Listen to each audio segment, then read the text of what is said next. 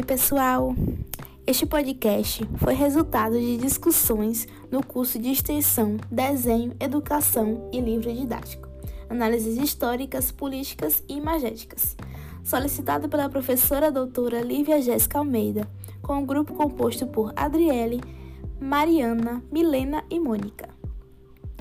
O livro didático é uma grande ferramenta pedagógica que exerce uma função importante na política educacional, principalmente na orientação dos professores e na aprendizagem significativa dos alunos. A trajetória do livro iniciou em 1929, no período do Estado Novo, com a criação do INL, Instituto Nacional do Livro. Em 1938, entra em vigor por meio do Decreto-Lei número 1006, que foi instituído na CNLD,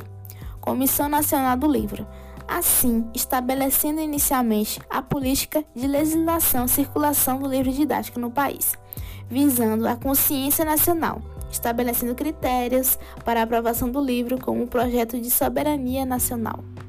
Com a PNLD, Programa Nacional do Livro Didático, em 1993, estes documentos passam a assegurar a qualidade dos conteúdos com a função de consolidar o programa do Ministério Público e Plano de Educação em 1998,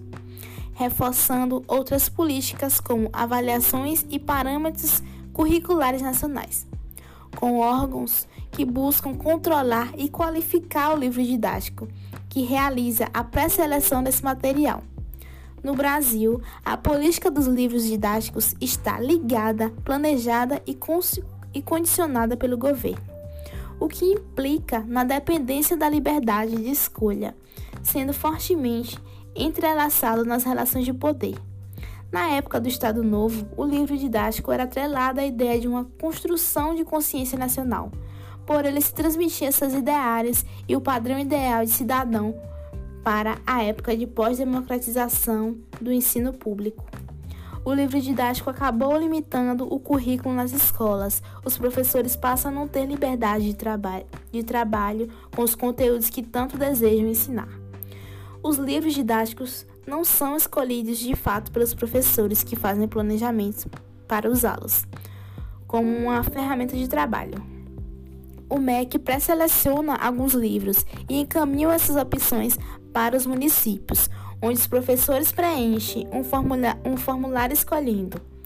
Entre os disponíveis, a primeira e a segunda opção desses livros para trabalharem. Alguns municípios é, adotam apenas uma editora para todas as escolas, tanto as rurais quanto as escolas da sede, não respeitando as particularidades de cada uma. Isso, vai, isso vem acontecendo desde a sua gênese. Os professores não têm participação efetiva nesse processo de construção e de escolha do livro didático, por questões mercadológicas e de ideologia do Estado, já que o livro didático se tornou um mercado tão vantajoso para as editoras. Podendo-se perceber que, apesar de uma política que visa assegurar a qualidade do ensino nas escolas,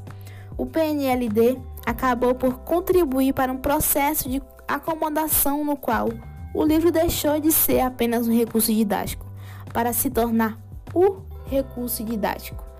não cogitando mais a menor possibilidade da exclusão do livro didático das salas de aula. Não queremos dizer que tal exclusão seja favorável ou não para o ensino, mas que é uma realidade que deve ser analisada pois os docentes precisam ter consciência dos processos de produção dos manuais que utilizam como suportes didáticos em suas aulas. Estes livros ocultam muitos contextos socioculturais, formam e deformam o conhecimento, quando não possibilitam o pensamento crítico e analítico através de outro viés da história, mas apenas padronizando a informação de acordo com interesses tendenciosos políticos e sociais. Por isso é necessário que o professor seja um sujeito crítico para pensar desde agora o que podem fazer para discutir sobre isso, pensando em outras concepções para uma educação de qualidade diante de cada local onde os, edu os educandos se encontrem com sua linguagem de acordo com o seu cotidiano, questionando cada vez mais sobre nossa forma de educação e buscando a valorização do caráter do professor, Pensar sobre o livro didático e sua produção é ampliar as margens de reflexão sobre os métodos e formas nas quais o ensino vem sendo efetivado no Brasil. Assim, quem sabe, construir espaço para um ensino independente, consciente e crítico.